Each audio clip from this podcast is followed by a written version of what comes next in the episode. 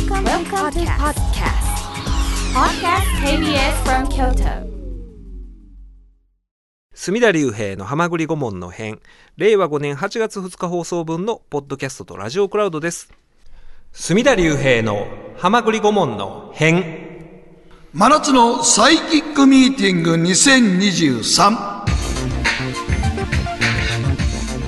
どうも皆さんこんばんは北野誠です。そして。こんばんは竹内義和です。はいそして。隅田隆平です。はいよろしくお願いしお願いしますます。はいまあね年にはい。2回のはい、ですよ。竹内さんと僕の生存確認前 なんとか、回はね、ものすごい真冬で、真冬の大雪の日でした、えーそうやな、はいもうあの、はい。京都駅着いた時絶望的だった、竹内さんでもあの後ねあの MBS の茶屋町の、僕ね、桜井館長とはい。中山さんと、あの、ね。朝までやったんですけど、はい。もう、あの、ナイスアシストというかね、やっぱり北野誠君の、あの、絶妙の判断。判断。打ち上げなしでもう戻る解散ということで。解散解散。あれやっとかないともう間に合ってないですよ。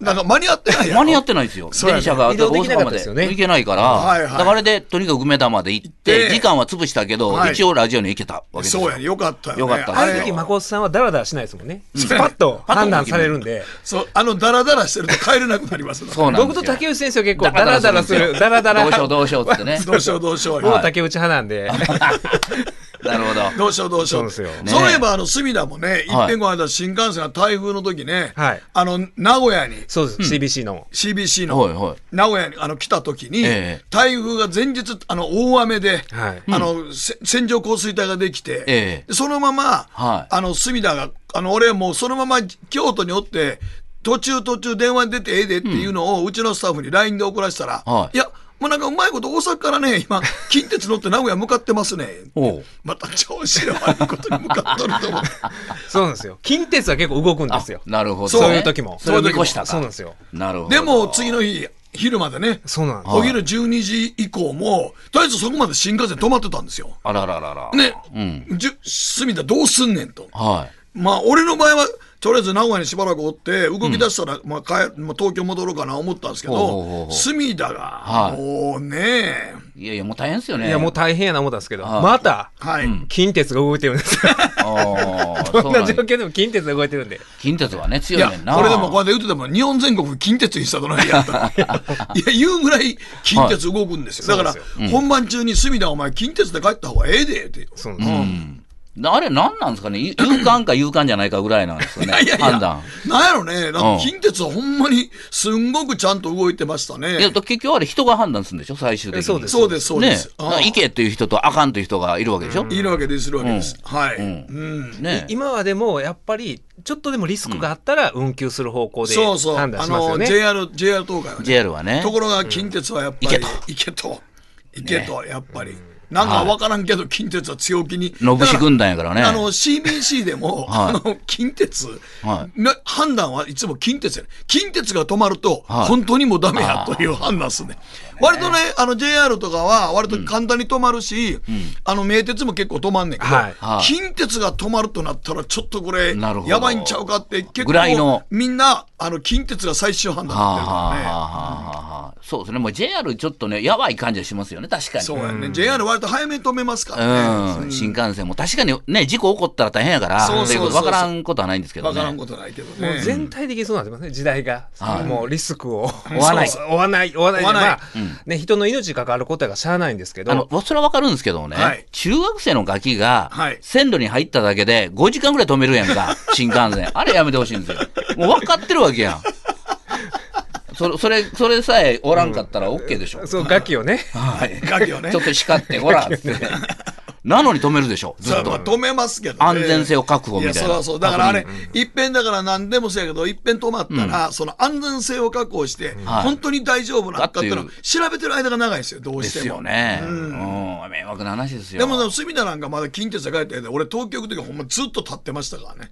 もう乗り込むのだけ、名古屋からね。名古屋から東京乗り込むだけ乗り込むだけで1時間ちょっとかかった、そうですね。もう絶対新大阪からもう乗ってるから。そうやねもうだからやね。やっと乗り込めた思ったらもう全然もうあその後もっととどんどんどんどん人来てるから。あれなんで近鉄で動くっていうことをみんな思いつかないんですか、いやだから近鉄結構ガラガラやったんですよ。あそうそうそう、やろ、うん。あだから大阪帰るさみんな近鉄でよかった近鉄で帰れるのに。帰れんねん。はい。そうですよ、に乗れたんですよ近鉄乗ってあげないと動かしてる買いないもんな。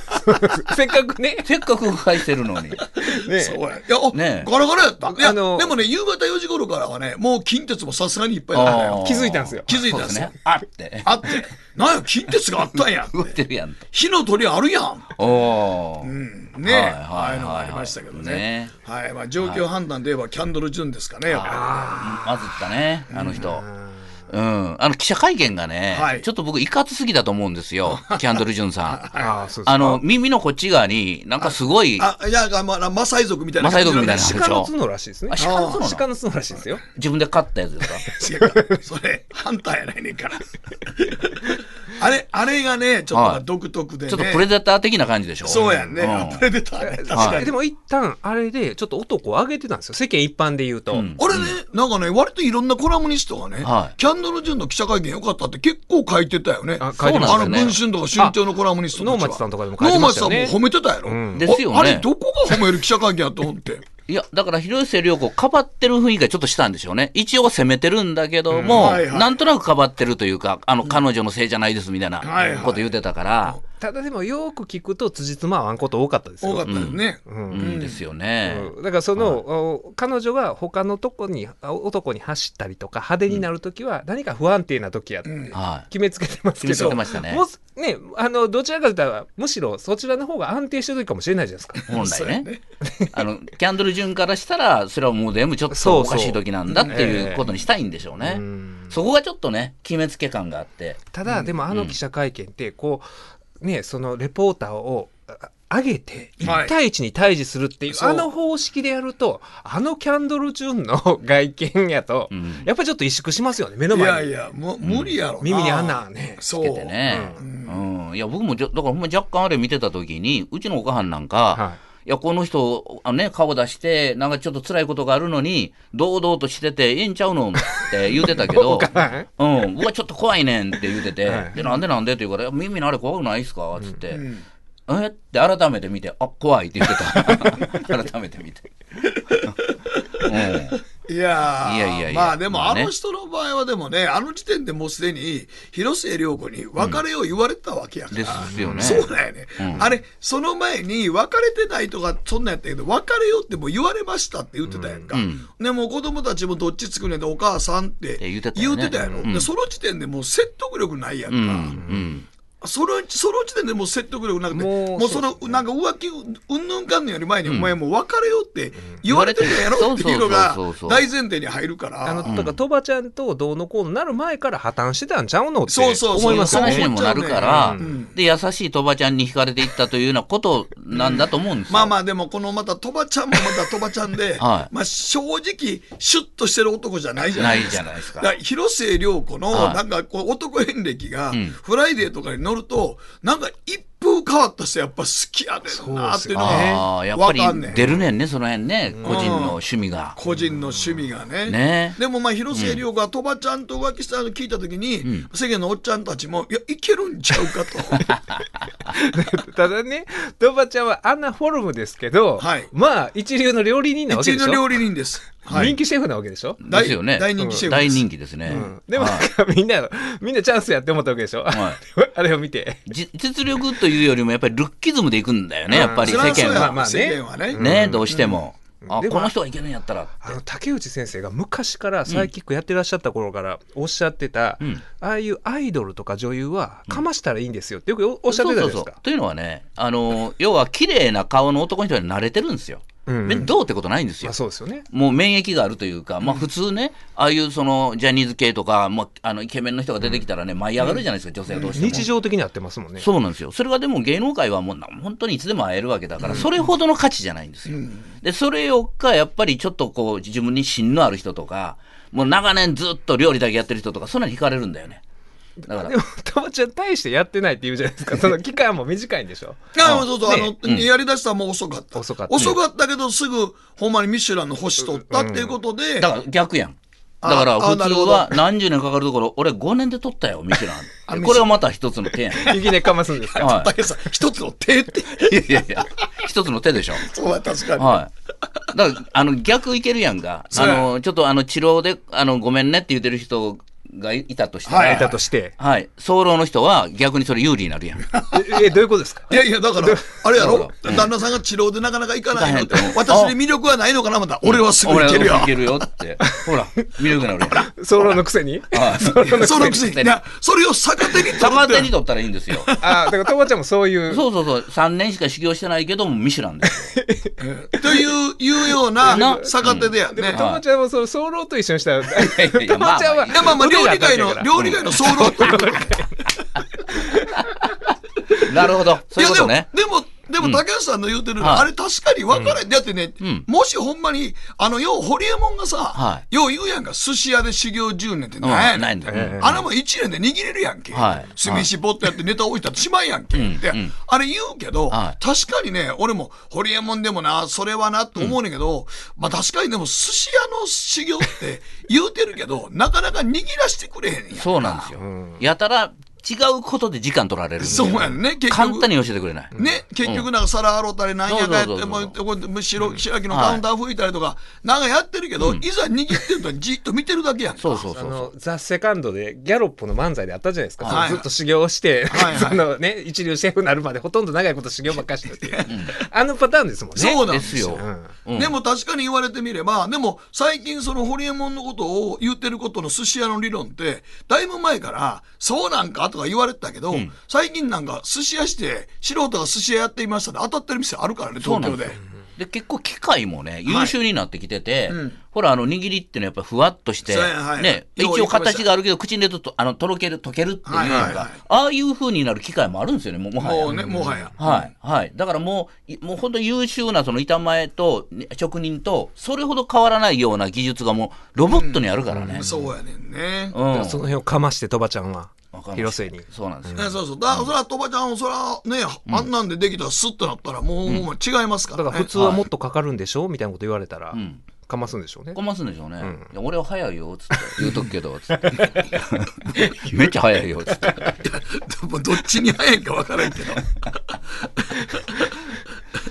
なんかあの、キャンドル・ジュンさんって、これ僕、僕の個人の思い込みやけど、はいはいあの、夜の営みが、ちょっと濃厚そうな感じがするんですよ。んいいか悪いかは別問題として。で、その辺がね、疲れてる時にちょっと広瀬さん辛かったんちゃうかなと僕は個人的に思ってるんだよね。個人的にい。や、それは個人的でしょ。どう考えても。見たわけやないから。ないから。いや、どう、どうですかね。キャキャンドル・ジュンさん、絶倫説っていうことですか、はい、はい。あの、野生的じゃないですか、ルックスも。まあまあ、確かにね。ね、はい、ちょっとそういう意味では、その、獲物を狙う野獣のようなかっこよさがあるじゃないですか。はいはい。で、ああのの、耳の、その、ここのね、ピアス、鹿の角のとこでも、別にあれ、鹿の角じゃなくても、そうなの、俺はそう思ったんですよ。夜の生活は、あれ、バイブでも構わない。耳に？耳に。耳にバイブつけてきて、記者会見臨んだら、さすがに横に、横に座ってください言われて、俺座らんと思うな。記者会見の時は、記者会見は、そらあ、それはバイブだ。でもその、いやバイブは、だから、夜の生活の時どのタイミングで、どのタイミングでつけるんですか？どのデートの時からつけてたら。デートの時は、それはあかんわよ。引かれますわ。引かれますすわ。聞かれますわ。はい。もうホテルに行って、はいまあ、あの、シャワーとか浴びて、ぐらいの時に、ちょうどタイミングがやんちゃいます？耳に、あの、鹿の角がバイブに変わったんですか いやいや、いや、それ入れ入れる意味ないやんか。ホテル入ってんやったらもう入れんねん カバンからおもむろに出したらええんちゃうの？でもその手間を、な何のために一遍、一遍鹿の角外してちょっとバイブ入れとこうって言って入れてから、ほんで女の子が出てきたら、いや、耳にバイブ入れてキャーって、何をしたいねんキャンドル・ジュンは。でも確かに入りますよね、サイズ的には。サイズ的にはね、うんはいはい。ちょっとね、ウーマナイザーとかそういうのだったらねあ、ウーマナイザーだったらね、十分入る、入りますいや。そんなん入るかミニローターちゃうの？何の話してんの？なんでキャンドル・ジュンの耳の穴にミニローターが何のサイズがジャストフィットするかの、そ、そこで揉めなあかん話でもないやろ。いやいやいや、もうね、本当にね、紛らわしいことをするからですよ、キャンドル・ジュンがね。いや、キャンドル・ジュンじゃない。広末涼子が紛らわしいことして、おいらが紛らわしいようにさしてんねん。さしてるだけ。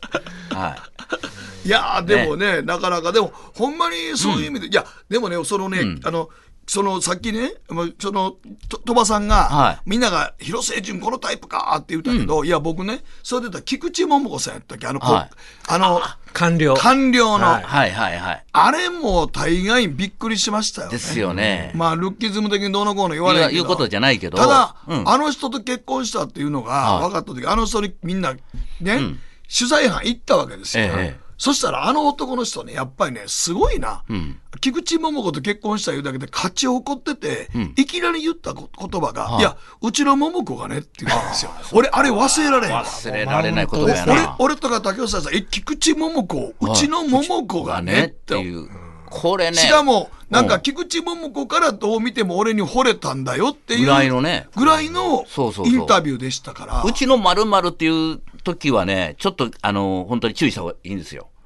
注意した方がいい。あの、に向こうがそう言ってくる時は、はいはい。まあ言う通り、まあこちらの言う通り勝ち誇ってるという面もあるし、僕が一番びっくりしたのがね、はい。ABC で、あの、深夜番組やってる時にね、で、いろいろわーわーみんなで言ってて、新聞見てたら、あの、ミック・ジャガーが来日してて、で、あの、近くの うどん屋で、あの、ABC の隣のうどん屋ね。うどん屋で、はい。うん。ほんで、うどん屋で、ミック定食って出てるのよ。出てたよ。カレーうどんとなおにぎりかな、ミック定食っつって。で、僕らその時そのうどん屋で出前頼んでたから、おばちゃん来たら聞こうこれっつって。んで、おばちゃん来たわけよ。はいで、いや、おばちゃんこれ見たけどって言うたら、そのおばちゃんおかもち置いて、わー来て、もう人の肩こう叩きながら、うちのミックがさ、言ってた。来たんですか？来た。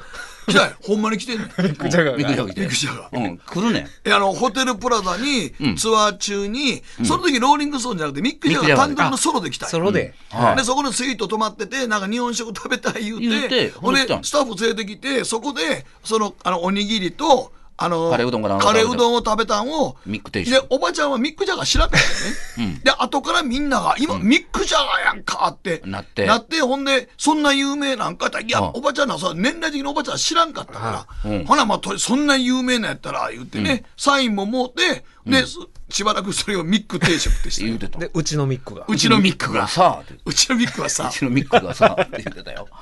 うんでもあの、鳥羽ちゃんも結局あうんの、逆ギレしてたじゃないですか。キャンドル・ジュンに。うんだからあの、あいつはろくでもないぐらいのことを逆に、言うてたね逆アップで言ってたじゃないですか言う。てた言うてた。そこはやっぱりもう自分の、ね、その、広末さんと、まあ、そういう関係になったっていうところの、はいまあ強みですよもう万能感っていうか、万能感。強みですよ。ねはあここまで言えないでしょ。い。そうですよね。自分が不定しときながらね。うんいや、まあ自分が不倫してて奥さん持ってバタバタしてんねんけども、ねえうん間違いなく、あれは、俺どっちかともう広末涼子ほんまに、あれなんや言うてると再婚すんのちゃうかなと思っちゃうけますよね。どな。うん。鳥羽さんもちょっと、まあ、離婚にまあ離婚は大変やと思うで。気持ちいってんのちゃいます？あのいや、もう離婚は大変やと思うけど、まあ広末涼子さんですからね、相手が。ねえ。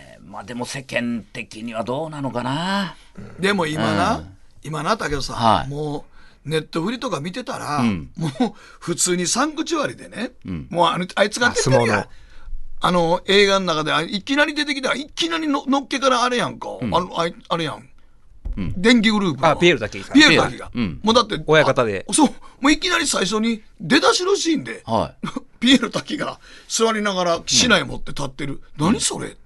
あれ、いきなりびっくりするやん。はいえ、いつ？と思うけど。でも、サンクチュアリの中ではもう、すごい芝居してたもん。い。はいはいはい。でもそういうとこではもう、もういいあんまり関係なく。関係ないねんね。いや、そういうた高橋さん、サンクチュアリまだ見てない。まだ見てないです。ぜひ。もうこれはね、もうめちゃくちゃ面白い。評判いいです評判いいっすねね。評判いいですね。まああの、なんかいろいろネットフリックスで韓国ドラマとかも当たってるけど、サンクチュアリは、ほんまにこんなに相撲、相撲の世界をちゃんと描いてるんやっていうので、はいはい。これがもうめ男のやつが見たらほんまに面白かったと思何話ぐいらいなんですか？いや、全部で9話ぐらいです、9話ぐらいか。まだ短い方なんですよ、ネットフリックスでは。はあはあ他に韓国ドラマでグローリーは長いから、ええうんうんうん。まあそれもずっとこまめに見てな見られへんけど、でも、はい。まあ、ネットフリックスの、そのか、見てる人らの数がもう半端ないから、だから今、その主役の一ノ瀬君って男の子が、はい。急になんかテレビとか出てきたら多分ネットフリ見てなかったら、あれ誰やねんと。ああ、そうか。今、それ、それがあるよね。テレビと違うから、そうなんですよ。有名人が変わってきてます変からね。わってきてる。だから、うんうん例えば YouTuber も僕ら全部知らんかったら、はい。この YouTuber は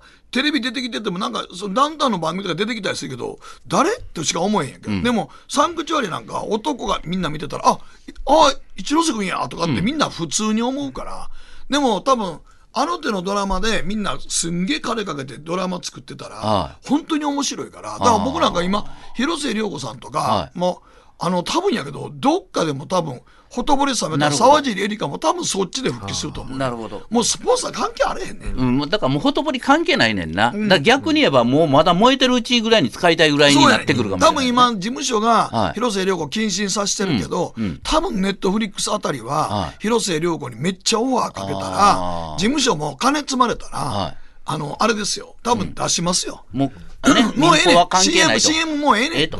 うん、いうことですね。女優で食わすねんって思ってしもたら、はいはい。そらそっちの方が、そうですよね。多分ええよ。だから今ね、そのサンクチュアリなんかも、それ相撲取りの一つのしま、あの、あはい。れ部屋の話なんですよ。えで、一ノ瀬君が、確か一ノ瀬君だと思うけど、一ノ瀬君が、こう、のし上がっていくところの、えあのドラマなんですけど、これね、みんな言ってみたら、元相撲取りもおったら、お笑い芸人もおったりとかするでしょ。うんうん。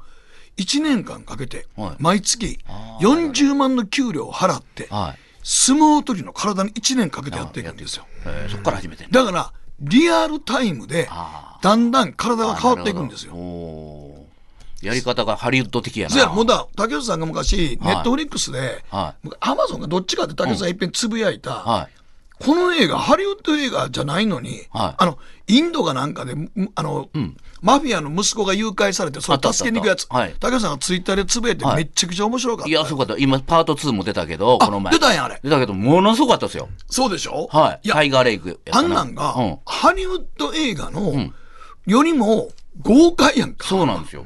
で、劇場公開せんと、ネットフリで配信やからね。はいはいはい。で、世界一もうあ回るんだけど、すごいですよ。もう2もこの前、この前、1ヶ月ぐらい前やけどま、ネットフリ出ました。出た、いや、すごかったですよ。考えられないですよ。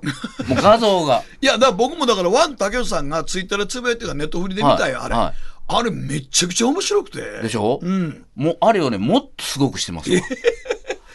もうちょっとね、考えられないですよ。そのはいワンショットで撮るとかよくあるんだけど、はいはいはいこのワンショットは、あの、走って逃げて、車に乗って逃げて、その列車に飛び乗って逃げてという、それ、それ全部すごいアクションするんだけど、それ全部ワンショットで撮ってるわけよ。のどない撮ってるか全く分からないけど、ワンショットなの。はいはい。はい。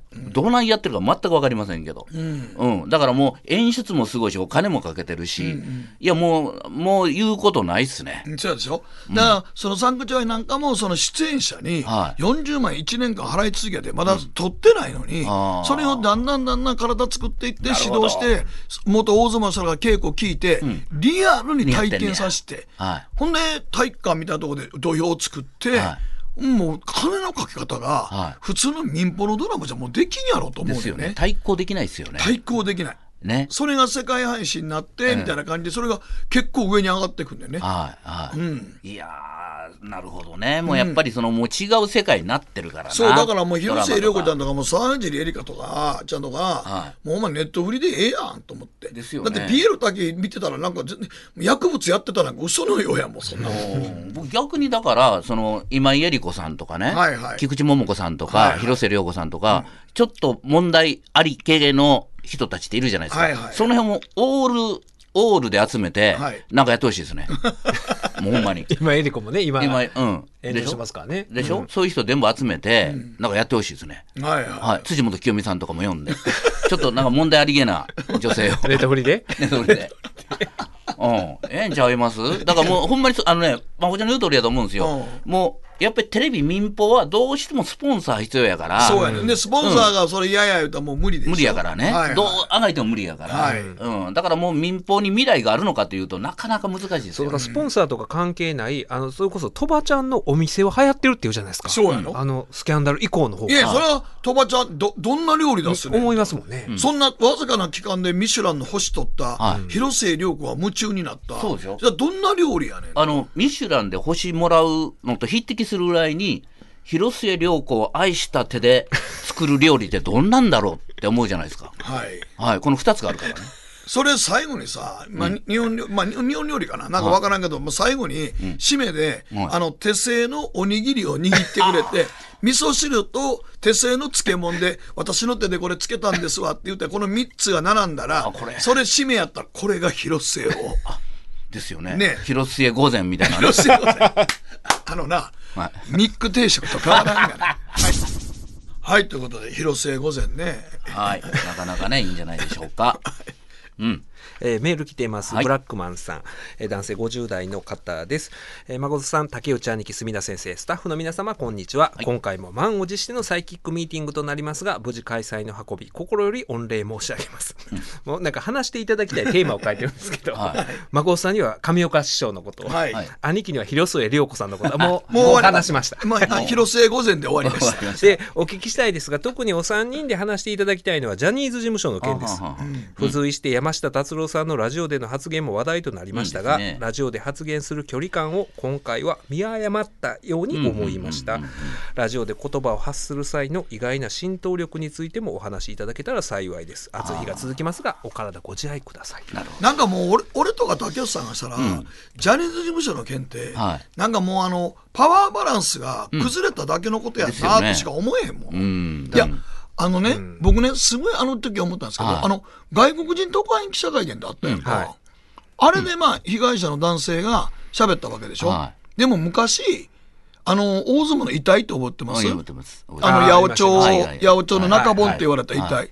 あの時もなんか、遺体が何か言うて、衝撃の告白で外国人特派員記者会見で、はい。僕は八百長の、大相撲の八百長を、はい。あの、手配してましたよって言うたけど、もう、マスコミって黙殺したやん。したしましたね。見事に。今回、じゃあなんで、この、なんかその男の子が、ははい、ぼあの、ジャニーさんにセ,、セクハラ、んパワハラ受けましたって言ったら、はい。急に海外が取り上げて、でもあの時も実は、あの大相撲の遺体が言った時も、はい。あの時もあれですよ。ですよね。あの、海外取り上げてましたよ。週刊ポストぐらいですよね。ポストも取り上げて。取り上げたよね、うん。裁判になった。同じような経緯ですよね。でもあの一般的に取り上げられるようになったのはその後あのメールがはいはい。この後流れでみたいなメールが出てきた時には取り上げ、ね、一般的にも取り上げられましたけど、取り上げたけどそれまでずっと、そう。で、裁判も負けてたんですよ。相撲協会勝ってたんですよね。買ってたんですよね。うん。うん。はいはいはいはいはい。だからまあ世の中が今わりかしそういうことに関してもちょっとタガが外れてきてるんじゃないですか？うん、いやだから僕とか竹内さんが言うときも大騒ぎになって、はもうサイキックの初期の頃めっちゃもう僕ら一切それ喋らんようになってんけど、はい。まあ、あくまでも僕らは憶測で言ってただけで、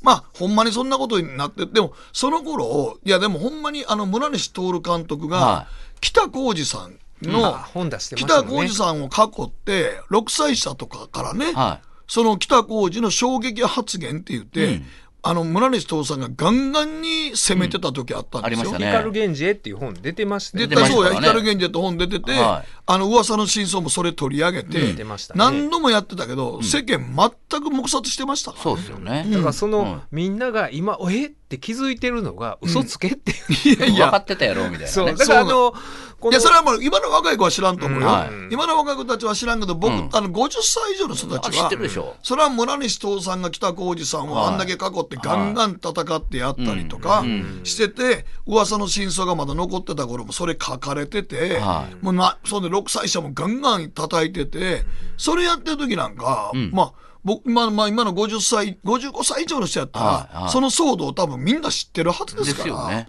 あの山下達郎さんの件でいうと、あの松尾さんっていう方が音楽プロデューサーと、まあうんちょっと対立したっていうような形になってるんですけど、松尾さんも前から知ってたやろうと思うんですよね僕としては。まあそれは知ってますよ。だからあの、うん BBC が放送したことによってうん知ったというようなうんうん言い方をしてるのが、僕はそこは本当にそうかって思うんですよ。いや、それは知ってますよ。ん皆さん。やったぱだ、うんただみんな、ほんまの実態なんか分かあるいやそれは分かりようがないから。分かるような、うんそれはもう当事者がはい。ああやって記者会見するしかないし、うんうんただ僕は、その当事者は当事者でやっぱ訴える権利もあってし、それは全然もう、例えば隅田が弁護士で頼まれたら訴えましょうって、はい。なっても全然構めへんねんけど、ただ僕は、ま周りのマスコミが、俺がしたらもうなんかしらけてんだよね、あの、なんかもう、ま、え、急に、はい。なんで？その、大相撲の遺体の時もそうやったけど、お前、はい。海外で言ってたやん。大騒ぎになったやん。はい。でもマスコミは黙殺したやん。はね、今だったら、ジャニーズのジャニーさんがいなくなったら、ん急に言うのかって言うけど、だからマスコミの方が、大概ずるいよなと。ずるいずるい。うん。だからあの僕はジャニーズがん第三者委員会に誠さんと竹内先生入れるぐらいのね、本気度を見せてほしいんですよ はい。はほんまに。い。ですよね。だからももし第三者委員会のメンバーがこう発表されて、はい弁護士とか何人か入っててね、はい北野誠、はい竹内義和って入ってたら、はああ、本気で改革しようとしてると。まあね。ちゃんと今までの、もう過去も全部、でもね。うん、こうはいはいね、もうちゃんと掘り返して、だからやっていくんちゃうかっていうのを。まあ、だからね、ジャニーズに象徴されるがごとく、芸能界の、まあ、一種のタブーみたいなものがあるわけじゃないですか、はい。言うてみたら、それの、まあ、まあ、最右翼がジャニーさんやと僕は思ってるんだけど、同じような問題がいくつもあるんだよ、男女間にもあるし、ね、同性間にもあるし、だそれ自体が全部表に出てくるのか、出すのかっていうのはとこだと僕は思うんですよね。だからもうここで止めときたいのか、もう一歩行くのか。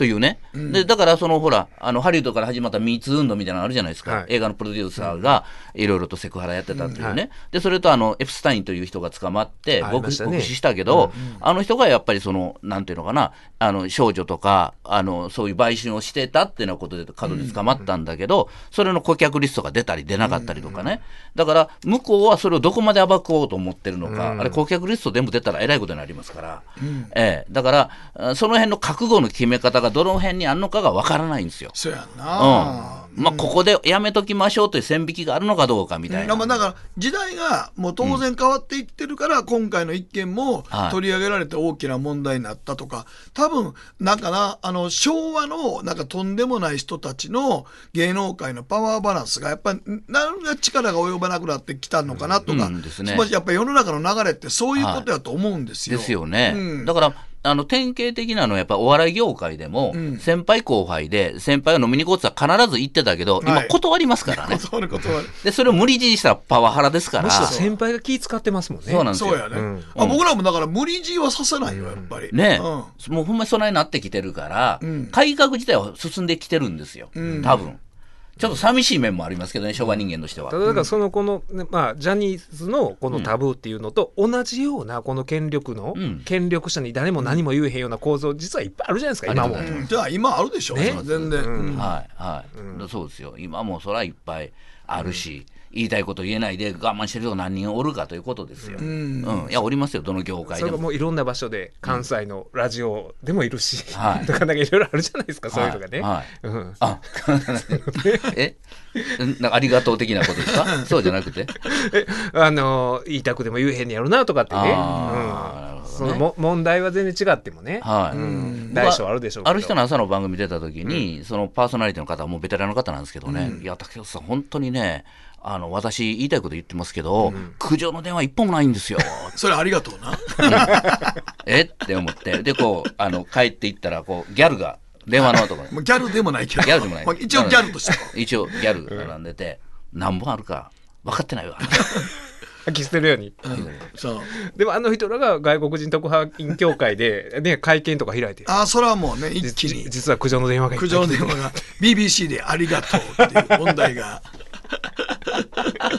いや山のように来てますよ、多分。ですよね。山のように来てるけど、もうそれ多分渡してないんだと思いますよ、うん耳に入れてない、うん。入れてない。入れてない、うん。はいはい。そうなんですよね。ね。はい。だそれはもうそういうもんですからね。はい。はい。うん。ですよね。だから山下達郎さんも、なんでわ、もう言わんでよかったんちゃうかなと僕思うの、本当に。うん。うん、だからこうやっぱりお世話になってるし義理もあるから、ちょっとここで言うとかんとあかん男が立たんなぐらいに思ったんちゃいます？なんとなく、うん。でそれはやっぱりあの、ね、自分でこうあの落とし穴に入ってしもうたなって僕は思うんだけど、うん。なんかなんかちょっとそういう昔の人は言いたがるじゃないですか。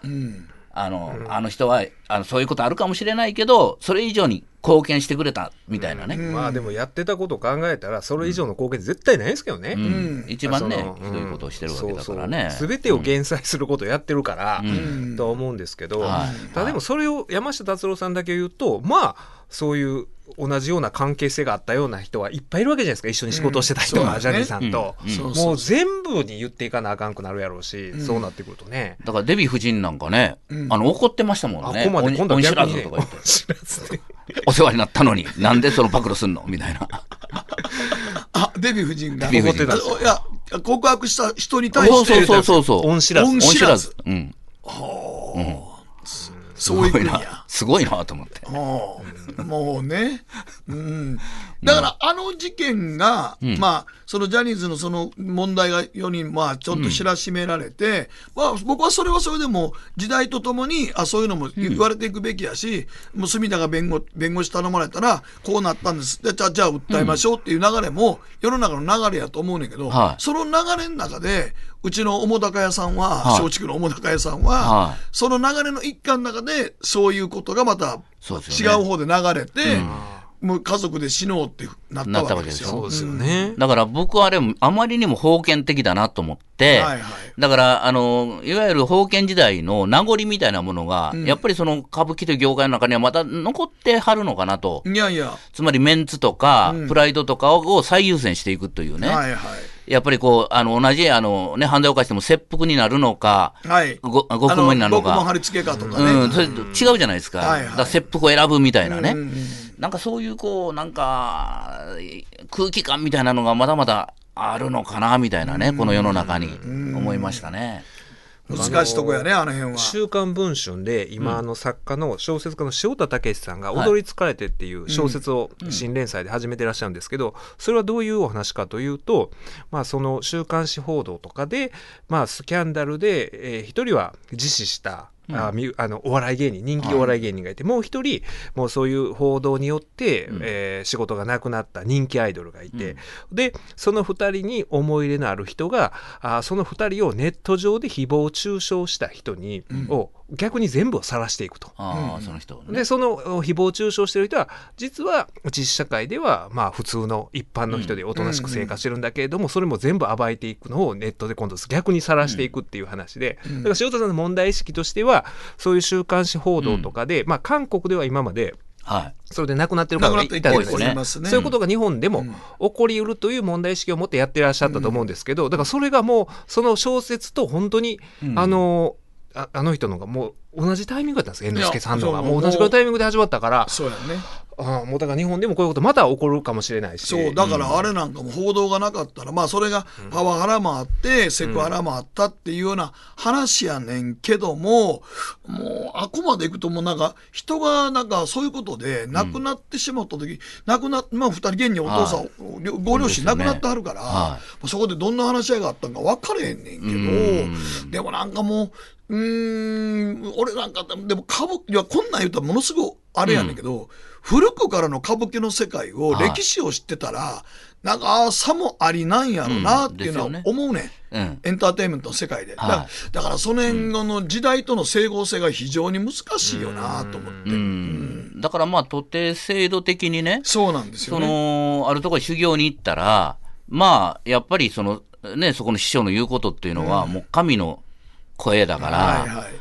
もう何があっても逆らえないっていうことをとしてたじゃないですか。で、それが美徳とも言われてた。はい。で、それが今も美徳じゃなくなって、やっぱり神様である人が、その自分が、自分まあ好き勝手に何かを指したら、もうこれ絶対叩かれる時代やし、気を使って言うたこと自体でも叩かれるかもしれない。うん。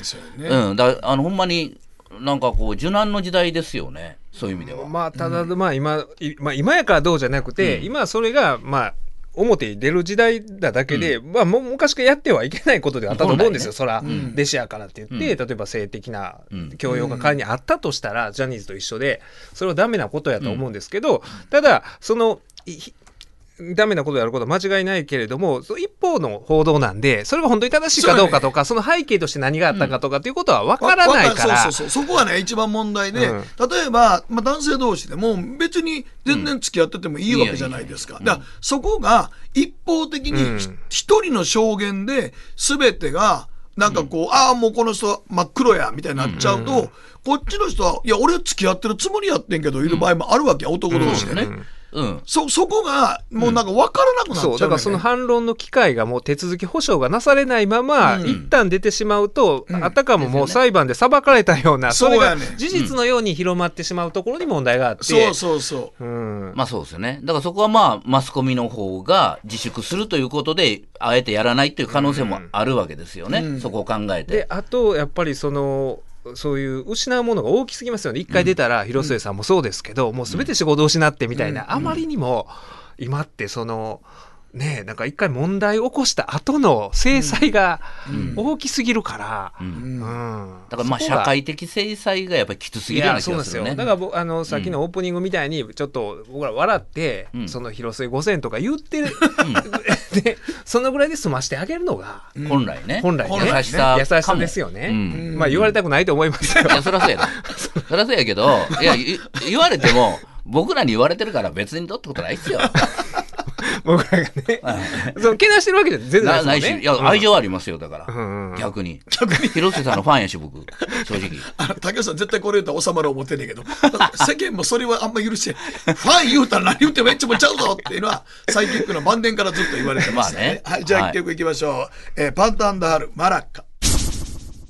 いやーパンタンダハルさんパンタさんも亡くなってね。そうですね。はい、頭脳警察の曲かけるかどうか迷ったんですけど、あの僕パンタさんたまたまね王権のライブ見に行った時に、はいは向こうから声かけられて、おおうん、は向こうから、はい。あ俺トゥナイト出た頃なんで、ええ。いやなんかパンタさんから北野誠さんだよねって言われた。ああで俺もすんげえファンやったから、はい。パンタンダハルの特にあのこのマラッカの入ってる「ツレナのフリア」とか入ってるアルバムは、もうマラッカって曲はさっきの曲ライブで聴いたらもうすん。ごい良かった曲なんで、本当になんかわあこの曲ええなと思ったけどまあ俺の曲とか知らないよねってかいやめちゃくちゃ知ってます。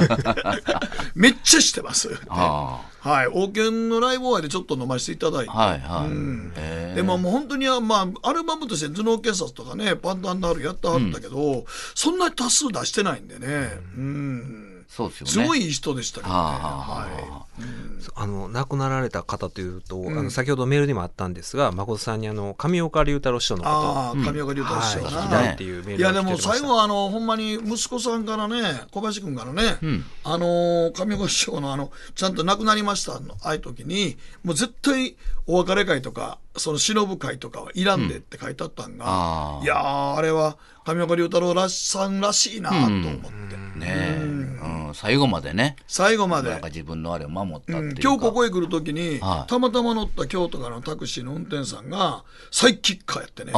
すぐ分からんっていや珍しいなと思って。あ KBS 京都へ言うと「ああ北野さんや」ってサイキック聞いてましたよって。え はい。は最近は全然もうラジオとか AM も FM もあんま車内で聞かないんですけど、いや、今日たまたま「え何ですか?」って「いや KBS で今日、あの真夏のサイキック見て「ええー!」ってすごい喜んであって。はい、ほんで烏丸通りをずっと北へ北上してる時に、はい。その時にこのさ昔今こさんない今日はどこの終わってから飲みに行きません、まあ木屋町あたりでって言ったら、あ、そうなんやって。いやでも最近昔僕ら大学の時って、あの堀川通りの商店街とか、はい。あとやっぱり学生やったら木屋町河原町ぐらいでしたわって言ったら、いやこの烏丸通りなんか今こんなになんかあって、いやこの辺ね昔銀行ばっかりやったんですよって、ここあのあの烏丸お池のあたりは金融街。い。ああね。だね、あの、銀行が再現して、銀行、だんだんこう再現していったんと。うん。あそうですね。合併して合いって。併合併合併合併なった時に銀行が窓口とか減っていったから赤いビルなんか昔今水尾やけど昔第一官業ですからねって言って言ってはって、あそういえば昔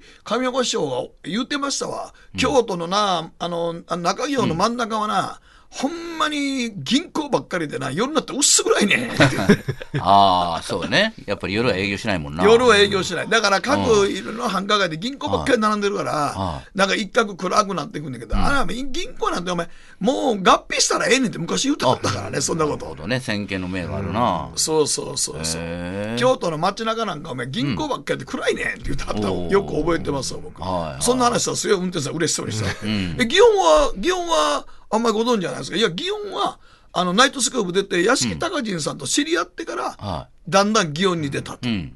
うん。祇園ってネットも何もない頃どうやって行くねんと思えへんかった？ああ確かに。誰かの紹介やなかった。ら、そうね。よう入らんで。まあまあでも今でもそうですけどあね石畳があって、絶対中見えへんやんか。はい。そうですね。うん。はうん。なんかあの、ご存命の時の岸辺四郎さんがねい、、ああの人、タイガース。スが復活した時にな、色付きの女でいてくれようがはい。売れて、はい。8000万円はい。手に入ったんだって。それで、祇園デビューした。あもう京都出身ですもんね、うん。そう。やっぱりそれぐらいのお金がなかったら、やっぱり怖くていけない。そうやねんな、ん。だってあのね岸辺一徳さんと岸辺四郎さんが、はい。お父さんが亡くなった時二人でお通夜をやってたよね、はでみんないろんな人来てくれはるわけやんか。で一徳さんは「どうもありがとうございます」ずっとおつやってた。どうのき一徳さんあのさんの方は祇園に行きたくてしょうがなくて そわそわそわそわしてて。ほんで火絶やしたらあかんやんか。昔の昭和のね、はい。おつやなんかそんなもん、はい。今みたいに電気でこうやってビャーってやれ、ほんまうん。にちゃんとこうね,、ちゃんと灯火をね。灯火をずっとやってて、火絶やしたらあかんで言うてんだけど、どうもなんか知らんけど ふっと見たらなんかあれ？と思ったの。いやねあれ？といやそれね俺昔四郎さんからもう祇園行きたくてしょうがなかったんで、俺がこそっと行く時に兄貴に見つかったと、は一徳さんにね、お前どこ行くねんしろって言われたら、いや、祇園に行かしてほしいねんって、お前、お通夜の場分かってんのかって、怒られたっていう話を、昔サイキックでも言ってはったよ。飲んでた時にね、言ってはったでしょ。その話を、西田敏行さんと岸辺一徳さんと東京で飲んだ時に、うんあの、なんか、一徳さんから、いや、まこっちゃんあれやんな、うちの四郎って、あの、ようラジオ出してくれてたよな。あ、はいはい、何度か来てもらいましたわ。いや、ほんでね、僕ちょっと聞きたかったんですけど、あの、四郎さんがお通夜の晩に、祇園に、ちょっと入れ、入れ上げてる女頃から今日行きたいねん、今日行きたいねんって言うてはったって、ね、めっちゃくちゃ怒られたわ、兄貴にって言ってはったけど、覚えてはりますか？って言ったら、あ、あいつな、ほんまに行きたがっとったんや。マジで。マジ。おー。一徳さんすごい低いトーンで、ほんまどうしようもなくあいあいつほんまに祇園にえらいハマった時あって、はいはい。俺はそういうのあんま好きじゃないねんけど、あいつはもう一時ほんまにあいつ何回金なくしてんのかわからんって言ってた、ですよね。だから、8000万円使い切ったって言ってましたよ。祇園で。そうや祇園でね、うん祇園で。うん。いやだって東京にその祇園の女の子読んでも、はい。だって祇園女の子わざわざ新幹線で読んで、向こうやってたらそれだけで3日ぐらいおるだけで500 500万ぐらいお茶屋さんに払ってるはずやから。ねですよね。あ。そっかそっか、うん。そうですよ。そうやんね、うん。うん。ああいうのもうバカになりませんからね。いやいや、だから、あんなだお遊びはから岸辺四郎さんなんて、ええ正直言うと、あのルックルックの時も、はいあの人何で結局金なくしたい？最終的には。最終的にね、結局まあ、道楽ですね。道楽か。うん。あの、骨董品が好きで。やっぱりそうなんやな。めちゃくちゃ好きで、うんで、あれが当たってたでしょ？ルックルックこんにちはで生で僕見てた時に、はいはいまだ、あの、シロさんが司会やってた時にね、はいはいその最後終わった後、ルックルックこんにちは終わりですって出んねんけど、しばらくススタジオ映ってるんですよ、出演者とか。はいはいはいで、みんなだから座ってるんですよ。何もこと、声出さないんだけど。あまあまあ、そう、パンの引きの絵がね。そうそうそう。はいはいで、その時に俺見てた時、たまたまね、四郎さんがファッと立ち上がって、スーッと横にはけていったんですよ。はいはいあ借金取り来て逃げたなと思ったわけ。で、後々、だから、ね、ご一緒させてもらった時、その話したら、そやねんって言ってたから、やっぱ当たってたんや。いや、いや、だけどね、ほんまにめ、若い頃にね、金はこうして貯めるんやみたいな本出してたでしょ？めっちゃくちゃ貯めてる人に思われてたんですよね。ですよね。うん。はい。でも、やっぱりね、道楽が過ぎて、ああ、あれだから骨董品とか？とかやし、ん。あの人のね、金銭感覚がすごくってね、例えばお金を貸してくれるとこやったらどこからでも借りるという、あー。そういう信念を持ってはるし信念し貸してくれるなら、くれるな。どでんな相手でも。あの、硬いところはだんだん貸してくれなくなると。そらそうやろ。うんほんなら、柔らかいところが、柔らかいとこはね、やばいよね。やばい追い込みかかるよね。はい。で、そういうところが、うん、300万、200万、300万でと。で、300万借りると、まず1割なんぼは、もうまず抜かれるんだ。抜かれますよねで、200何万と。250万とかねはい。で、それ来た時に、えー、じゃあどうしようと思うんだって。あ、ちょっと最近うまいもん食ってないから、うまいもん食えるとか。はいはいはい。うん。で、借りたお金なのに？そうそう、借りたお金やけど、自分の金やと思ってしまうんで。ほんで、100万ぐらいやったらコットン品使ってもバチ当たらんやろっていう稼いなんねんて。はいはいはいほんで、コットン品屋行ったはらい、100万と思ったやつが150万なのよ。とはいはい。だから、うん、よし買えってなってしまうのよって言うて。でもう残りが、もう気がついたら、300万借りてたのに50万しかないねんと。はいはいまた次に借りる算段せんとあかんねや。はいはい。というような感じ。でもあのルックルックとかね、はいやってるわ骨金はこうして食べないってもう若くして1億貯めたんですよ、貯めたね。ほんでね、はい。昔そのなんか岸辺さんがルックルック飛んじゃって借金問題で飛んだでしょ、はい。で僕らが僕と竹内さんが真夏のサイキックミーティングで隠しゲストで、はい。岸辺四郎読んだじゃないですか。読んでました。はいはね、あの竹内ダンサーズみたいにやらして、はい。急にスポットライト当てて当ててね。岸辺四郎ですと、はい。観客がスタンディングオベーションしたって、はい。まさか岸辺四郎呼ぶなんて。い。ね思わなかった、誰も思わなかった。僕はあれ考えて、はい。岸辺四郎さん説得して、はい。で、まあ、飯食いに行きましたよね。そこからサイキックのラジオも出てもらって、東京のしあの世紀の雑談も出てもらった、はい僕結構岸辺四郎さん呼んでた、ええ。仲良くなりました、岸辺四郎さんだんだん俺に慣れてきたら、割とか軽い感じで、はいナイトスクープやってるやんな、まこっちゃんって言うんでんね。はい。ほんで、顧問、あ、いろいろそう出れんやろ？ね。軽いタッチで俺に。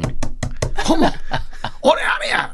ほら、西遊記で、西田敏行ちゃんと、あーそうかそう敏行ちゃんと俺仲良かったから、は言うといてくれへんかな。八海と佐賀城で。そう。言うのよ。で、どうかなって、ん。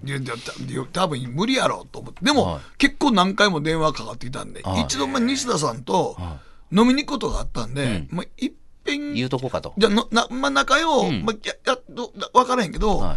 あの、西田さんって、ん。あの、最あの、岸辺四郎さんってご存知ですよね、もちろん、あ、もう知ってるよ、って言って。もうその時すでにもう嫌な顔してたんで。名前出て。何があったんかなってよう分かってなかったんだよ。はあはあはいや、で、何？いや、別に、いや、別に、なんてことで、ちょっと最近僕が ん。仕事用させてもらってて、あ、西田敏行さんと昔ドラマやってたんでっていう話をん。してたんですわっていう、うん。いや、僕もそれテレビ見てましたわっていう話で、ナイトスクープの顧問に呼んでくれとかいう話は一切せんかって。よかった。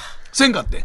せんかったら、いやー、嫌なやつでさ、そういう感じだったよ。うなんで嫌なやつなんかなって言ったらその頃、西田敏行さんは、その、はね、あの、西遊記出てる、はいはいで、堺正明さん、はいで岸辺四郎さん。んね、もう、みんなが、みんなの憧れの女優、夏目雅子が真ん中におるわけですよ。ですね。ね。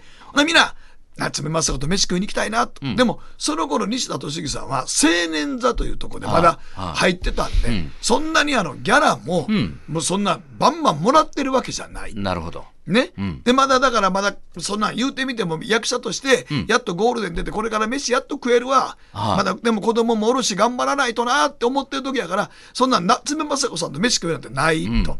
で、堺正明さんは、まあ、グループ山賊で大人気やった。はいはいはでも、田辺エージェンシーでもうトップ走ってるけど、まあでも、堺正明さんまだちょっとまだ役者としてどうかなとか思うとこがあったと。はいそんな中、はい。岸辺四郎だけは、はい。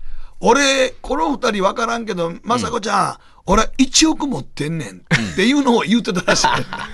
それはまさしくかましたらいいっていう、その竹内先生の言う、そうそうそうそう鳥羽ちゃんと一緒で。竹内とばりの。竹内のはい。とばりのはい。はい。ほんで,、はで、それをなんか言うてて、夏目雅子が1億って、いや、その当時の1億やから。すごいですよ。若くしてね。はい。まあ、あの二人は言うとくけど、まあ、ん売れてきてるけど、まあまあ、うん。俺はほんまにん。現金で1億持ってんねん持ってうん、よく夏目雅子さんに言うてたらしい。ね、はい。はい。でそれを西田さんは、はえいやかすごいこと言うなとよ 思ったから、なんかあんまりはいい印象を持ってなかっい。たって。話やね。はい。だから俺それ聞いた。たときに、うんはいあ、ああ、そうですかって言われて。まあ言うしかないよね 顧問の話なんか出せるわけないの。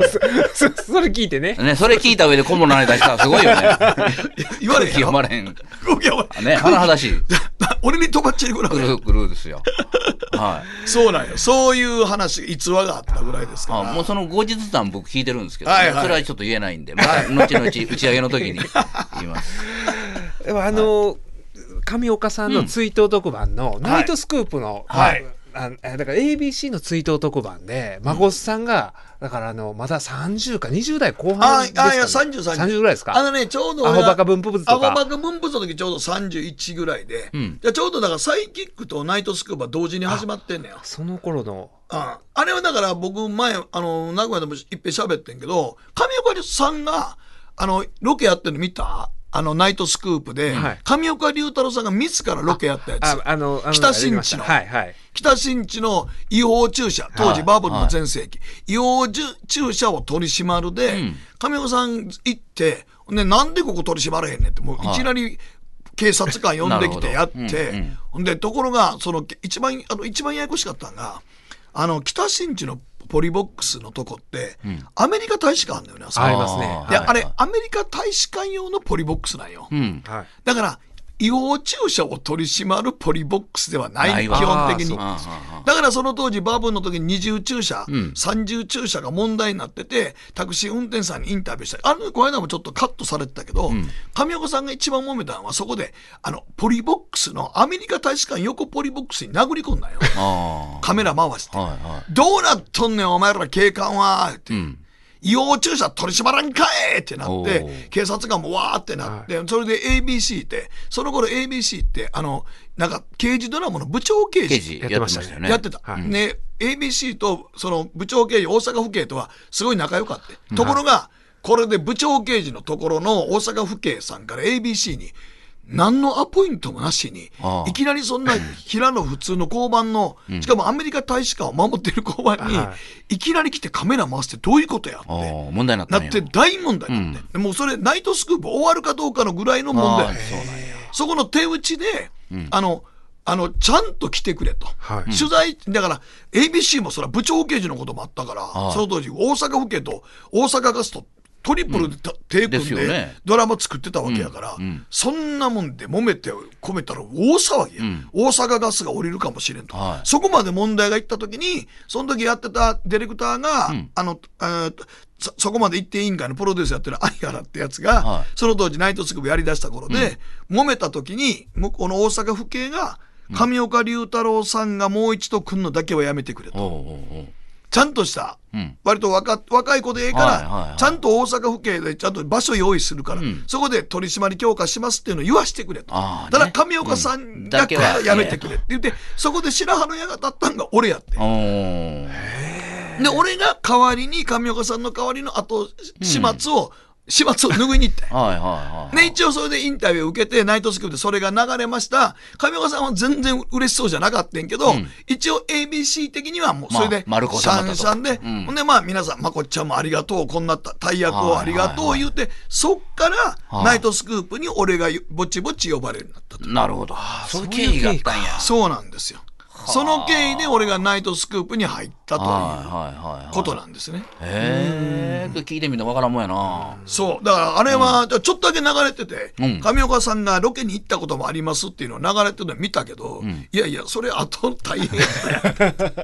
そういう背景ながるほどな。いやいや、それはもう当時の、そら、はいはいはい。部長刑事ってお、ね。ABC の土曜日の7時ぐらいの30看板やった分番組で、看板番組で、ね大阪ガス一社提供で、えすごいちゃんと密密着してたのえ。に。ですよね。うん。そらだから、えらいことになるよね。そら大阪府警も激怒したし、はいはいはい。だから俺なんかすごいスーツみたいなの着ていって、ああと大阪府警のなんか、なんか偉いさんとこ行って、はいはいでもほとんど台本通りやり取りやって、で、ちゃんと私たちも取り締まりに強化しますっていうのを言って、んそれで終わったわけやから。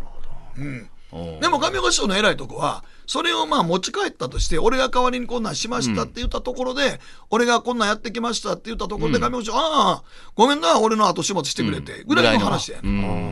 だからみんなあの上岡師匠ってやたら怖がるから、ん。みんななんかすんごいガーッとはい。近づかんようになんだけど、俺みたいに割と普通に上岡師匠となんかやってたら、あんまり怒るイメージ、俺、俺怒られたことないねんね。俺割とだから、最初にやばいかなと思う人にはスッと近寄るタイプなんで、うんうんうん。だから西田さんが初めて局長になった時も西田さんなんか映画の撮影終わりでナイトスクープのまだ旧 ABC の、古いシャオプの方で、初めて来た時ねこんなひげななんかの撮影の後かな、ひげ剃らはんねんけどほんまに西田さんに誰も近づけんね。西田敏行さんがそこにおんねんけど、うんうん。おんねんけど誰一人横に行けん。メイクさんもう行けへんし、一人でちょっとひげ剃らしてくださいって来はってんけど誰も喋れんかった、その時俺だけがスッと横に座って「あ北野誠と申します」って言って。はい。もうスッと。ところに。いやもう多分向こうも東京で俺のことトゥナイトとか見てるっていうの知ってはったし、はい。ナイトスクープよう見てるからあ多分分かってはんねやろって。誰も違うねんから。俺だけはスッと隣に行って「あはじめまして探偵の北野誠と申します。今日から西田さんよろしくお願いします」って「あ、こちらこそよろしくお願いします」ってすごい丁寧に言わはったから、はい。西田さんちょっとあのあの大芸能界の大先輩ですけど、ナイトスクープで僕は先輩なんで、一つ言わしてもらってよろしいですか？で何言うねんって思うから気楽にやってください。あの、なんか背負わんといてくださいって俺が言ったら、あ、あ、そうなの？やっぱ全然背負わんといてくださいって言って。もう普通に見て、あ、なんか、たまに来て、あおもろいな、テレビで見て、ナイトスクープ京都で見てはったんでしょ？とか、はい見てました、見てた。はいあの感じで、テレビで前で見てるように笑っといてくださいって。うん。で思んなかったら、ああ、と思っててくださいって言ったそんなんでいいの？あ、そんなんでいいです。なんか昨日聞いたことを言おうとか、言うのは絶対うん、西田さんやめてくださいねって。プレッシャーになるからね。あ、そうなんだ。って言って、うん。なんかすごい俺、俺そういうとこすぐ入り込むタイプやね。だからまあ気楽になったでしょうねだから。いやいや、だからほんまに、それは後にも言われたらすごい、あ、ねえ。なんか、楽になるよね。そっからなんか急にみんな、あ、はい。すぐ小枝さんその様子見て、あ、小枝と申しますって、スッと、スッと。小枝さんもいつも機敏やから、そういうとこ。そういうとこはねスッと。はいはい。瓶やからね。いいやから。は早いよ。俺割とそういうとこ一番に行くタイプい。なんで。うんそうそういうのはすごいよね。やっぱ僕ら絶対行かれへんもんね。あ竹内先生はねもう性格的に絶対無理ですね。はいはい。まあ、上岡さんはでも優しくしてくれたというイメージはありますわ。そうそう、あんまりだから、うんあの、キッチンのやつとかね、今 YouTube とかあったりするけど、はいはいええまああれもね、もう展開一つやからね、そうもう、ですね金銭に触れたかどうか。あラジオ生放送で喧生嘩した放送であたりね喧嘩した。はいはいはいはい。まあね。ねえ。その時は怖かったけどね、それ以降会った時でもあ優しくしてくれたんで。うん。はいああの、みんな勘違いしてんだけど、んなんか上岡さんってね、なんか根になんか持ったことないのうんうよ、ん。その場で自分の言いたいことピチッと言うたら、その後もう何ともないのよ。あそれをまたはい前怒られたからと思うと余計うんうんうん相手が怯えてるとね余計追い込あ。まれる。まあもちろんね。そういう萎縮してると そうそうそうそう、うん萎縮したらダメやった人ですからね。はいはい、じゃあ一曲いきます。まああのね、えー浜村淳さんの怪物事件、はい竹内さんが聞いたシックスセンス、ああ、そうね。全く、似た行動ですよね。あないにだから同じのを見ててね、はい。曲解して取れる人って世の中におるんやなと。いや、でもね、僕、ツイッター見てて思うけど、はい僕、自分のラジオでなんかつぶやいてる人でも、はそれ言ってないよねって思う時があるね、い。うん。そんなん言ったって思うねんけど、はいはいもうね、あれね、僕、最近よく分かってんねんけど、もうね、話しても分からん人とは話さん方がええと思うね。うんですね。で話せば分かるっていうのないですねね嘘、絶対嘘。よりわからなくなる。そうそうそうそう。ええ。はいはい。い。やだからほんまにあのツイッターとかでもよく何についてそこまで言ってんのやろと思うけど、じゃあさっきのね、山下達郎さんのやつも僕あのほんまにジャニーズのお前ら味方してんのかとかそうじゃなくて、時代が変わっていったら、そんなに物事は変わっていくて物の見方も変わっていくんだよっていう話をしたいわけね、ええええ。だからでも僕は山下達郎さんも言わんでええんちゃうのって思うんですよ、それ言い出したらあの頃のジャニーズのなんかみんながやってた作詞作曲やってたメンバーって全員知ってたんちゃうの、と。ってなってくるよね。うん。ほんなら世界に一つだけの花は、うん。じゃあそれ名曲なら名曲。それとはまた別物の話やからね、うんうんそうなんですよ、はいはい。はい。はいはいですよね、うん。でもそれを許されへんと思ってまだ突っ込んでくる人がいるからね。そうなんですよ、うん。困ったもんですよ。いや、だから、話せば分かるなんて嘘やなというのは、ほんまにこの時代、SNS の時代ってよく分かった。いろんな人おんねんなと思って。それが可視化されましたよね可視化された今までも多分ラジオ聞きながらそういう人は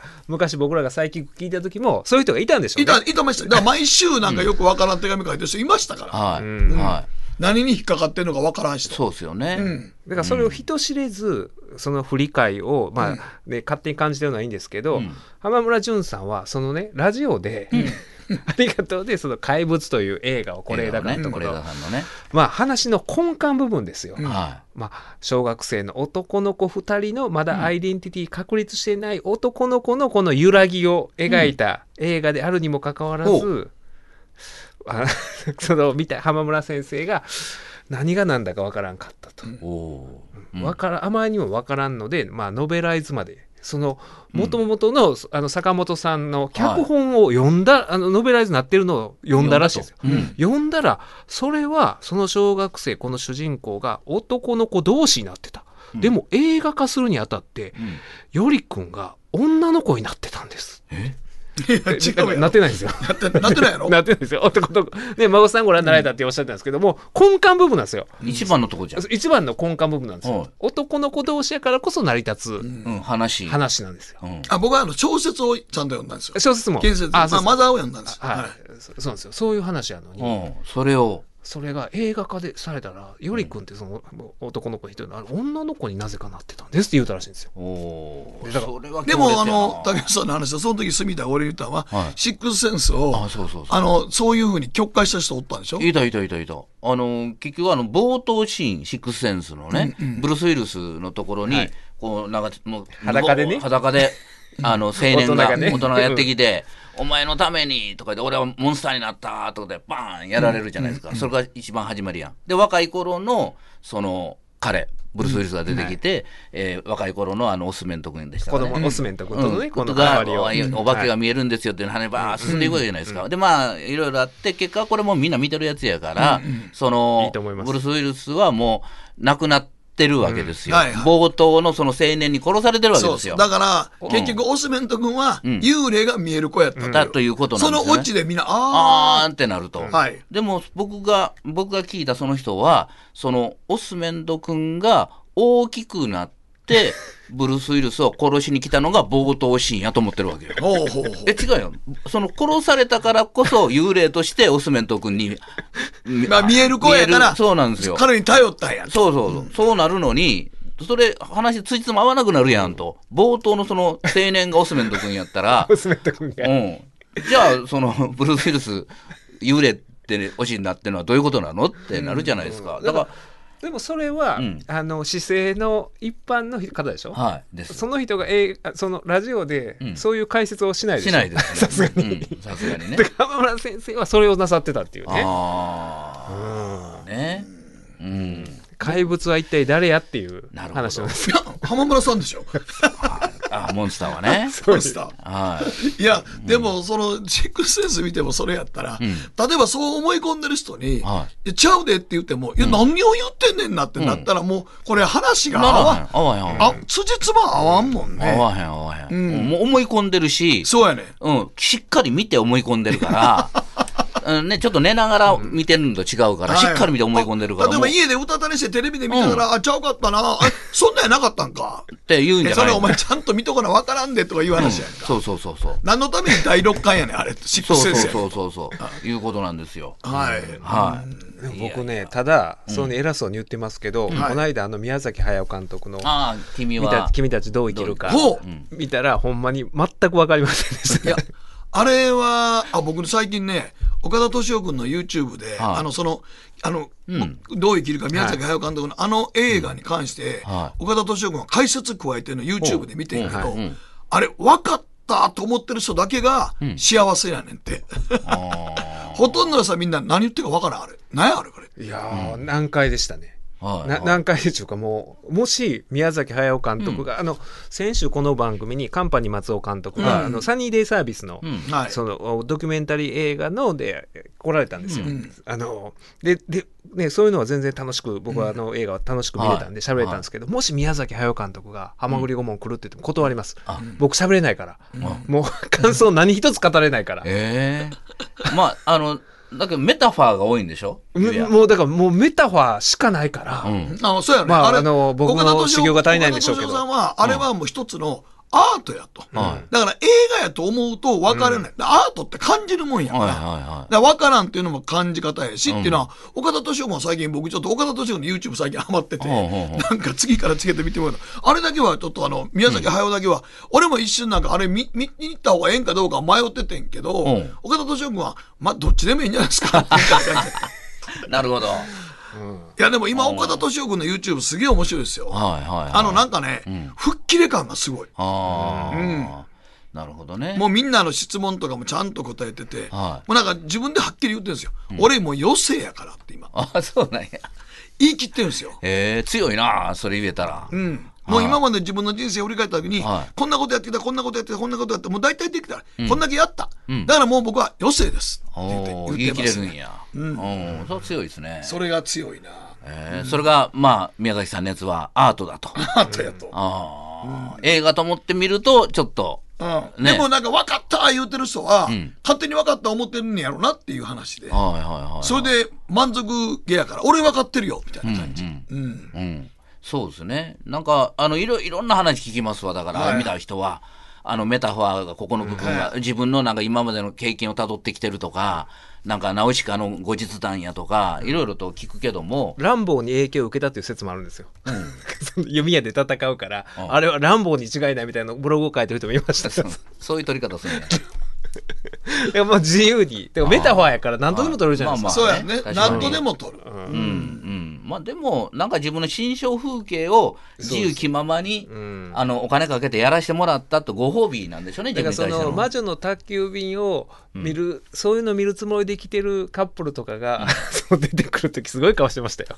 その首かしげて。あーラピュタとか魔女の宅急便みたいな、わかりやすい。わかりやすいの。エンターテインメントと思って、うん。来たら、うん。あーわけわからないと2時間近く見せられて。いや僕もだから娘と行ける映画かどうか確認しに行こうと思ったんですけど、はい。あれ一緒に行って質問されたら何一つ答えられないから、あうん大体娘何ですやった？僕まだあの年長です。年長。年長にメタファー。って分からへんで。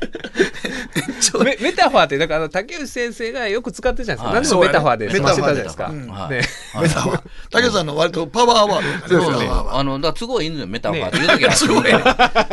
それそれなんか女性になんかあのマウント取れるなんか煙に巻く感じ煙巻く時にはメタファーと言う時は大体大体えあそうなんってなるメタファーやなんかなんかこうなんかまあ、はい。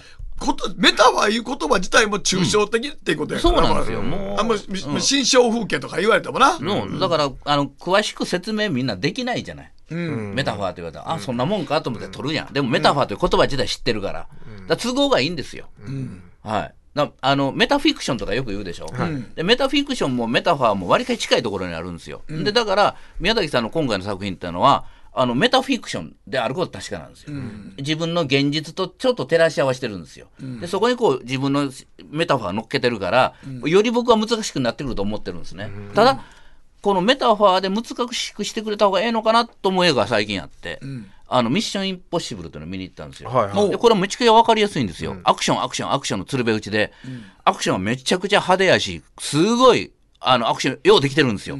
で、あトム・クルーズめちゃくちゃ頑張ってるんですよ。でも、アクションつないでるドラマの部分が、ん？っていう感じなんですよ。うん。で、だからアクションだけ見に行く映画としてはもう満点の映画なんだけど、はいはいそのな、なんでこの人らこんなことしてんのかなってちょっと思うんですよ。あでもそれはあれなんか俺見てないけど、ワンツーで、2話で完結するから、はい。それ伏線ちゃいますか？第2話の、あまあ。1年後の。まあそうなんだけど、うん。その伏線として小首かしげてんじゃなくって、はいはいあの例えばね、まあ、言える範囲で言いますけど、まあ、聞きたくない人は耳を塞いでください、めちゃくちゃその大事な鍵があるんですよ、うん。鍵2つ揃えてやれば何かの謎が解ける、はい。その鍵をめぐる話なんですよ、はい。だからもうあー MI6 のやつとかいろんなスパイとかがそれをめぐっていろいろやるんですよ、はいはめちゃくちゃ大事なんですよ。で、まあ、手に入れる人が手に入れるでしょ、はい。大事なんやで、はい。どうすると思います？どうすんの？ポケットに入れるんですよ。ほんでね、すられるんですよ。うえってなるんですよ。で、吸ったやつがこうやって、よしってなって、またポケットに入れるんですよ。で、またすられて、うえってなるんですよ。ええってなりません？そんな大事なやつ、ポケットに入れんなよ。もう家の鍵入れるみたなないんかあの昭和の鉄人28号実写版で、みんなで鉄人を奪い合うねんけど、はい。えっちらおっちら一生懸命重たい鉄人を奪い合うねんけど実写版では鉄人はクソの役にも立ちませんでしたね。あれと同じですね。昭和30年代思い出しますね。思い出しますわ。で、鉄人あれ移動できないから、あの、歩くのゆっくりしか歩けないから、移動するときはトラックの荷台に乗せんねんけど、自ら乗れないからみんなでこう、あげんたかんけど、やたら重いんですよ。昭和40年代の実写版の鉄人28号。まさかミッションインポッシブルの最新版ではい。同じようなシーンが。シーンがあるんですよ。ちょっと皆さん見てください、逆に。でも、はい。アクションはいいですよ。はい来たわいい。はい。ははい、なんか今日珍しいメールは。そうなんですよ。ペンネームメッコール優子さんからいただきました。懐かしいな。懐かしいな。はい、はい。墨田さん誠さん竹内兄貴。今年も待ちに待った番組です。毎回私たち夫婦で楽しませていただいております。はいというのも、私たち夫婦が出会ったのはその昔南のハートインホテルで行われたサイキックでのお見合い企画で知り合い。懐かしいな。懐かしい。サイキックが縁でめでたく結婚。今では3人の子供にもえ恵まれす過ごしておりすます。ごいっすね。おめでとうございます。今や中学生の息子もハマグリ顧問を聞かせておりた。毎年夏と冬のサイキックミーティングを楽しみにしております。なるほど。もうサイキッカーも孫世代になってきました。とか。墨田さん誠さん竹内沖縄お体が続くまでサイキックミーティング続けてくださいね。PS 板井さんはお元気されてますでしょうか？あ元気ですよ。いつかまた暑かったあの日に戻りたいです、なるほどね。板井君は本当に一度飲みましたけどね。はい。はい。まだ元気ではい。ということでね。まだあの ABC、はい。一応定年退職してまだ食卓食で卓でね。残っております。はい。一度飲んだけどまあ相変わらず元気そうで。元気ですね。またまあ独身ですけどねまだ。相変わらず。はいね。こう。やってね結婚なさって、すごいな。すごいよね。懐かしい3人もおな子さん作ってね。っていう本当にね。まあ幸せで何よりですよ。ね本当に。はい。もうメッコールという名前がもういいですね。コール。久しぶりに聞きましたね。でもねそういうサイキッカー同士やったら、うさんくさいと思うものが一緒っていうのはいいですよね。まあね。あそうやうん。ねそこでね言い争いとかね、うん。なんかなっても仕方ないし、うん。うん。うん。いいんじゃないですか、ねなんか好きなものが一緒っていうよりもそういううさんくさいと思うもん一緒とかの方があだから何に対してもやっぱりねちょっと怪しいものに対してこうね、アンテナ張れるかどうあのなんかかっていうね常になんか物事に関しては懐疑的でうん斜めから見ようっていう方がいいですよね。いいですよね、なんかね。ままんま信じるよかはいいと思いますねそうですよね。はいそのキャンドル・ジュンのあのピアスを見て、うん。他にも何か入れれるはずやとはなかなか思わないですもんね。思わないです、うん。思うとね失礼かなと思っちゃうんですよ。失礼なことないんですよ。言うてたやん。言うてたいやいやまあ失礼かもしれんけど。いやめちゃめちゃ失礼でしょ。バイブも入るんだって。ウーマナイザー入れるとか言ってないですバイブも入るんだって。確かに入ると思います。まあ、入るでしょう。入るでしょ入るでしょう。入るでしょう。はい、まあ、入れる入れへんは、ままああ、あくまでもセンスですけどね、ですそれはね。よねそれはね本人のね、はいバイブも入るんだって、とか何を言ったんやで。宮崎駿も実はそんなこと言いたかったんじゃないですか？そうかそれのメタファーやったんだだからもう本当に誰がどう受け取ってもいいから、うんもしかしたらめちゃめちゃやってるかもしれないですよね。ほんまは宮崎駿のこの主観では。いやそうで、だから今いろんな感想を見て、うんカカカそう、と。笑ってるんちゃいますか、ねほんまに。勝手にみんないろいろ言うとるけど言うとるけどちゃうねんちゃうねん。わしあれほんま実はどうでもええ作品やねん。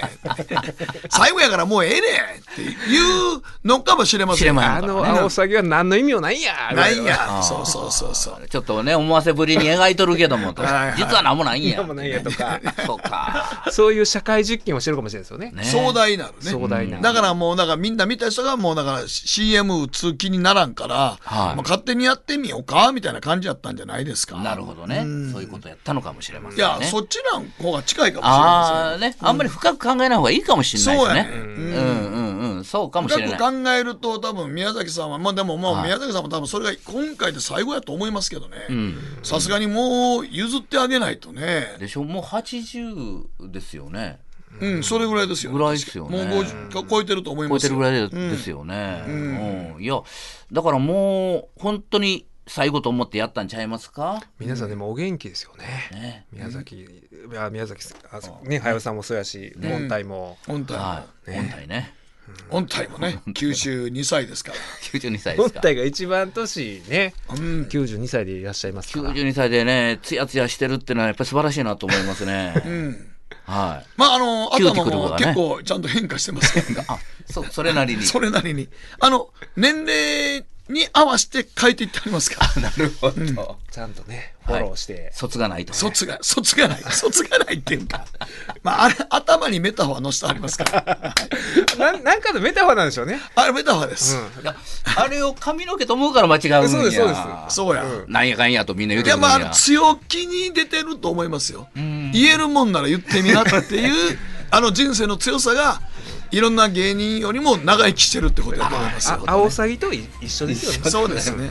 宮崎さんも音体のこと描いてるのかもしれませんねひょっとしたら言うときます。それはない。はい。ということで、お相手北野誠と。竹内志子と隅田隆平でした。隅田隆平の「はまぐり顧問の編」令和5年8月2日放送分のポッドキャストとラジオクラウドでした。